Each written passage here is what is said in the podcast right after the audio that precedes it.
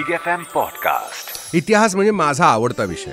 आणि हे जे काही मला माध्यम मिळालंय त्यावरून सारखं तुम्हाला मी आपल्या इतिहासाबद्दल काहीतरी सांगायचा प्रयत्न करत असतो. कारण those who forget history are condemned to repeat it म्हणजे हे तर झालं खूप फिलॉसॉफिकल वगैरे पण आपल्या इतिहासात एक मजा आहे.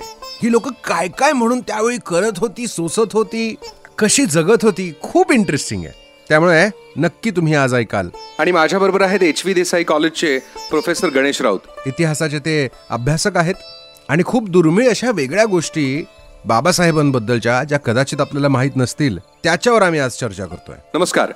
नमस्ते. मला डॉक्टर बाबासाहेब आंबेडकर हा माणूस खूप फॅसिनेटिंग वाटतो. म्हणजे या माणसाला खूप अनेक पैलू होते आणि आपल्याला जे आज वाटतं की नाही तो एकाच फक्त जातीचा किंवा एकाच वर्णव्यवस्थेतल्या एकाच फक्त लेवलचा नेता होता की म्हणून आज त्याला तसाच आपण सेलिब्रेट करतो. तर तसं नसून खूप वैश्विक दृष्टिकोन असलेला हा माणूस होता आणि खूप वेगवेगळे त्यांना पैलू होते. तर त्याच्यापैकी काही मुद्द्यांवरती आज तुम्ही प्रकाश पाडणार आहात. तुम्ही म्हणता ते संग्रामजी अगदी खरं आहे जसं जसं डॉक्टर बाबासाहेब आंबेडकरांचा आपण अभ्यास करायला जातो तसं तसं आपल्या लक्षात येतं की अरे आत्तापर्यंत जे ज्ञात आहेत ना डॉक्टर बाबासाहेब आंबेडकर त्याच्या पलीकडे अजून कितीतरी अज्ञात भाग आहे त्यांना महामानव म्हणून ओळखलं जातं. ते आपला आदर्श आहेत आपली प्रेरणा आहेत. आणि कधी कधी काय होतं अशा या महामानवातला मानव सुद्धा काही वेळा विसरला जातो. आज मी तुम्हाला काही काही अशा गोष्टी सांगणार की ज्याच्यातून ते मानव ते महामानव हा सगळा प्रवास आहे ना हा करायला खूप ताकद लागते खूप अफाट कष्ट घ्यावे लागतात. आज डॉक्टर बाबासाहेब आंबेडकरांच्या पुतळ्यासमोर आपण जेव्हा नतमस्तक असतो तेव्हा त्या व्यक्तीचे कष्ट आपल्याला जाणवले पाहिजेत. महाराष्ट्र शासनानं जे लोकराज्य नावाचा अंक चालवतं त्याच्यामध्ये डॉक्टर बाबासाहेब आंबेडकरांचे जे वेळोवेळी काही विशेष अंक काढले त्या सगळ्यातल्या काही गोष्टी त्यानंतर महाराष्ट्र शासनाने त्यांच्या पत्रकारितेवरचं खास पुस्तक काढलं. या सगळ्यातून काही गोष्टी ज्या हाताशी लागल्या काही रत्न जी सापडली ती आज आपल्या श्रोत्यांसमोर मांडणार आहे. आणि तत्पूर्वी अभिनंदन अशासाठी की आजूबाजूची कुठलीही चॅनेल्स अशा प्रकारचा इतिहासाला उजाळा देत नाहीत. आपल्या प्रेरणा आपली मुळं ही स्थानिक इतिहासात आहेत याचं भान कोणालाच राहिलेलं नसताना संग्राम खोपडे यांचं अभिनंदन अशासाठी आहे की ते अनेक वेळा मला इथं बोलवतात आणि या निमित्तानं आपल्याला ते जुना इतिहास शोधता येतो. कारण केशव सुतांनी म्हटलंय प्राप्त काल हा विशाल भूदर सुंदर लेणं तयात खोदा. डॉक्टर बाबासाहेब आंबेडकरांचा एक किस्सा मी तुम्हाला सांगतो. बाबासाहेबांना अफाट स्मरणशक्तीचा खरं म्हणजे ठेवाच लाभला होता.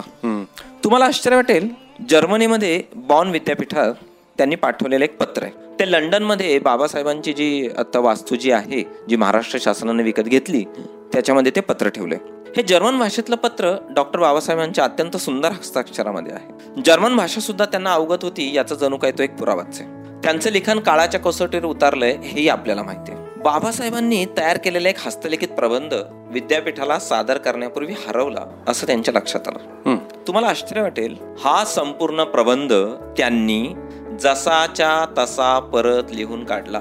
त्या काळामध्ये मोबाईल नाही इंटरनेट नाही कम्प्युटर नाही कम्प्युटर नाही. अशा वेळेला स्मरणशक्तीच्या जोरावरती हे सगळं लिहून काढायचं इतकी विलक्षण स्मरणशक्ती त्यांना लाभलेली होती. आता ह्या माणसामध्ये किती गुण होते पहा. तर खूप ताणतणावाचं आयुष्य ते जगले आयुष्यभर. तर आपल्याकडे संगीत हे अशासाठी ऐकलं जातं किंवा काही वाद्य अशासाठी वाजवली जातात की ताणतणाव हलका व्हावा जरा विरंगुळा मिळावा.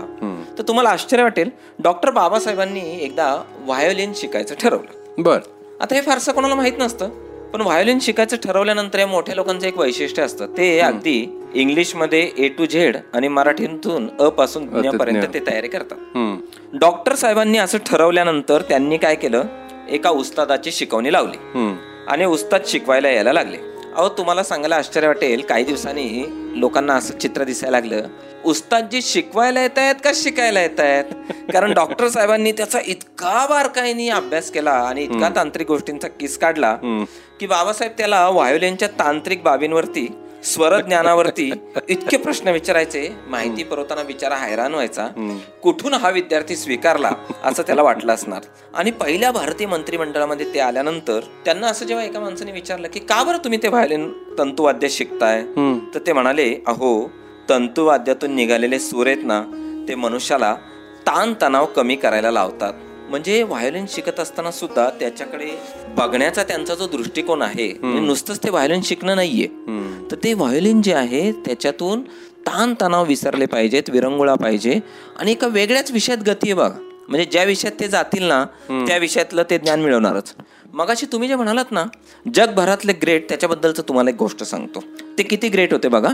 तर C N N I B N seven history T V ATN या वृत्तवाहिन्यांच्या माध्यमातून घेण्यात आलेल्या कार्यक्रमात वीस कोटी लोकांनी ग्रेटेस्ट इंडियन म्हणून डॉक्टर बाबासाहेब आंबेडकरांची निवड केलेली आहे. हो हो. आणि ऑक्सफर्ड विद्यापीठाने जग घडवणाऱ्या शंभर अलौकिक महापुरुषांची जी यादी केली त्यात जागतिक महापुरुषांमध्ये पहिल्या क्रमांकावरती तथागत बुद्ध दुसऱ्या क्रमांकावरती वर्धमान महावीर तिसऱ्या क्रमांकावरती चक्रवर्ती सम्राट अशोक आणि चौथ्या क्रमांकावरती डॉक्टर बाबासाहेब आंबेडकर हे भारतातले चौघ यांचा समावेश आहे.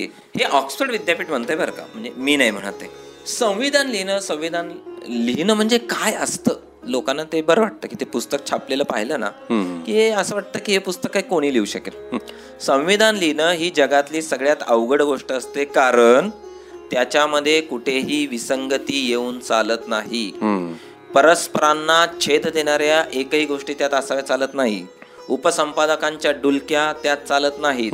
मुद्रा राक्षसांचा विनोद त्यात चालत नाही. त्या पानावरचा प्रत्येक शब्द न शब्द काळाच्या कसोटीला उतरला पाहिजे. आता तुम्हाला मी एक किस्सा सांग की प्रदेश समितीवरती निवडून आल्याचं जाहीर झाल्याबरोबर सायमन कमिशन समोर त्यांची साक्ष व्हायची होती. आणि त्यासाठी त्यांनी बाबासाहेबांनी मित्रांकडून चारशे रुपये उधार घेतले. बरं. हे मी त्या काळातलं सांगतोय बरं का. एक राजकीय नेता चारशे रुपये कशासाठी उधार घेतो माहिती का तुम्हाला? त्यांनी बाबासाहेबांनी बुक सेलर्सच्या दुकानातून आठशे पन्नास रुपयांची संविधानाशी संबंधित पुस्तके विकत घेतली. त्यात त्यांचे स्वतःचे साडेचारशे रुपये आणि मित्रांकडून उधार घेतलेले चारशे रुपये. तुम्ही जर आजच्या काळामध्ये निवडणुकीचे फॉर्ममध्ये उमेदवार जे इस्टेटीचे रकाने भरतायत त्याची जर तुलना केली तर मला वाटतं हा आकडा पुरेसा आहे.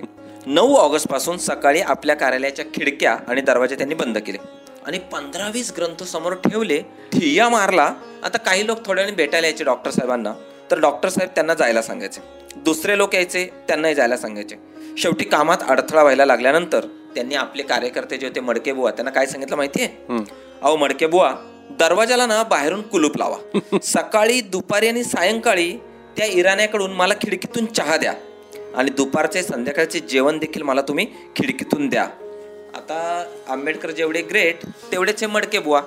त्यांनी खरोखर तशी व्यवस्था केली. येण्या जाणाऱ्या लोकांचा डिस्टर्ब बंद केला. आणि बाबासाहेबांनी काय सांगितलं?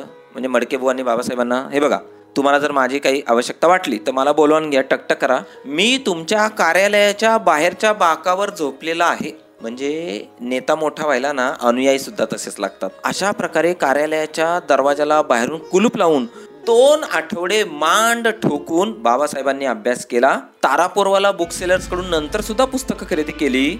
या पुस्तक खरेदीची इतकी उदारी झाली की ते उधारीचे पैसे परत करण्यासाठी त्यांनी आपल्या इस्टेटीतला काही भाग सुद्धा विकल्याचं आपल्याला दिसतं. बापरे. पण मला सांगायचा महत्त्वाचा मुद्दा तुम्हाला असा वाटतो की संविधान निर्मितीची प्रक्रिया काय असेल? हा माणूस तहानभूक विसरून सगळं जग सोडून एका खोलीमध्ये स्वतःला बांधून घेतो.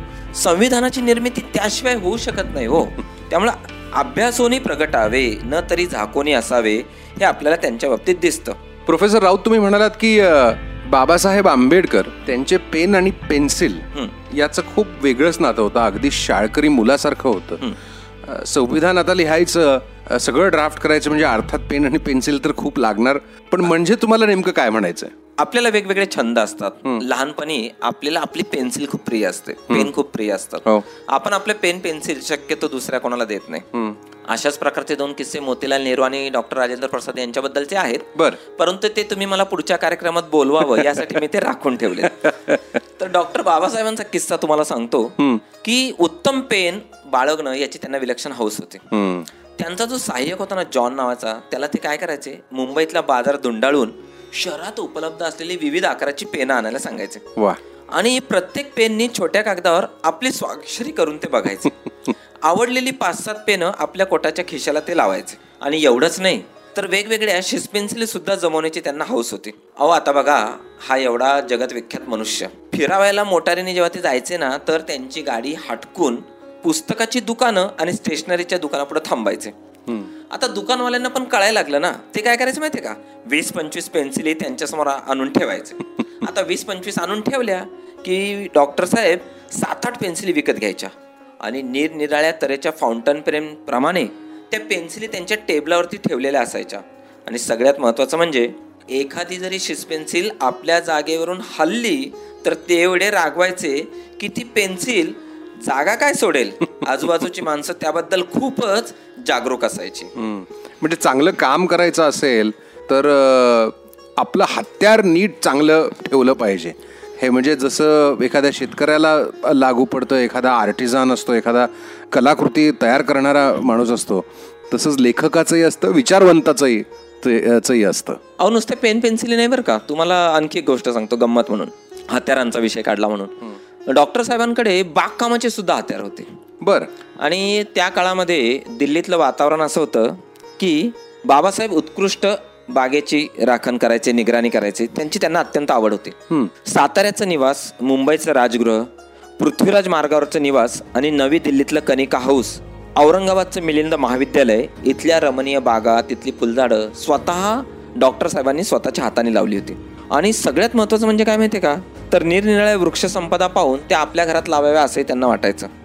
त्या काळामध्ये दिल्लीतल्या त्यांच्या बागेला घरासमोरील उत्तम बगीचा म्हणून बक्षीस मिळाल्याचं डॉक्टर साहेब अत्यंत अभिमानाने सांगायचे. म्हणजे ह्यात त्यांना जो आनंद होता ना तो विशेष आहे. तर महामानव म्हणजे मानव ते महामानव असा जो डॉक्टर साहेबांचा प्रवास आहे हा ज्या छोट्या छोट्या घटनांमधून आपल्याला दिसतो ना मला असं वाटतं ह्या छोट्या छोट्या गोष्टी आजच्या नव्या पिढीच्या समोर शाळकरी मुलांच्या समोर पाठ्यपुस्तकांमधून मांडल्या पाहिजेत. म्हणजे महामानव होण्याच्या प्रयत्नांमध्ये स्वतःचा माणूस पण हरवून द्यायची गरज नाहीये. किंबहुना आपण मानव असतो म्हणूनच महामानव होऊ शकतो आणि प्रत्येक जणांनी मा मानव ते महामानव हा प्रवास तरी सुरू केला पाहिजे. अगदी बरोबर आहे. डॉक्टर साहेब एकच सांगतात की जो स्वय कष्टातची गेला तोची भला. आपण कष्ट करण्याला पर्याय नाही अभ्यास करण्याला पर्याय नाही शिकण्याला पर्याय नाही आयुष्याच्या अंतिम श्वासापर्यंत डॉक्टर साहेबांची भूमिका मला वाटतं खऱ्या विद्यार्थ्याची होती. म्हणूनच ते अजरामर झाले. शिका. संघटित संघटित व्हा, व्हा. संघर्ष करा. संघर्ष करा. Big FM Podcast.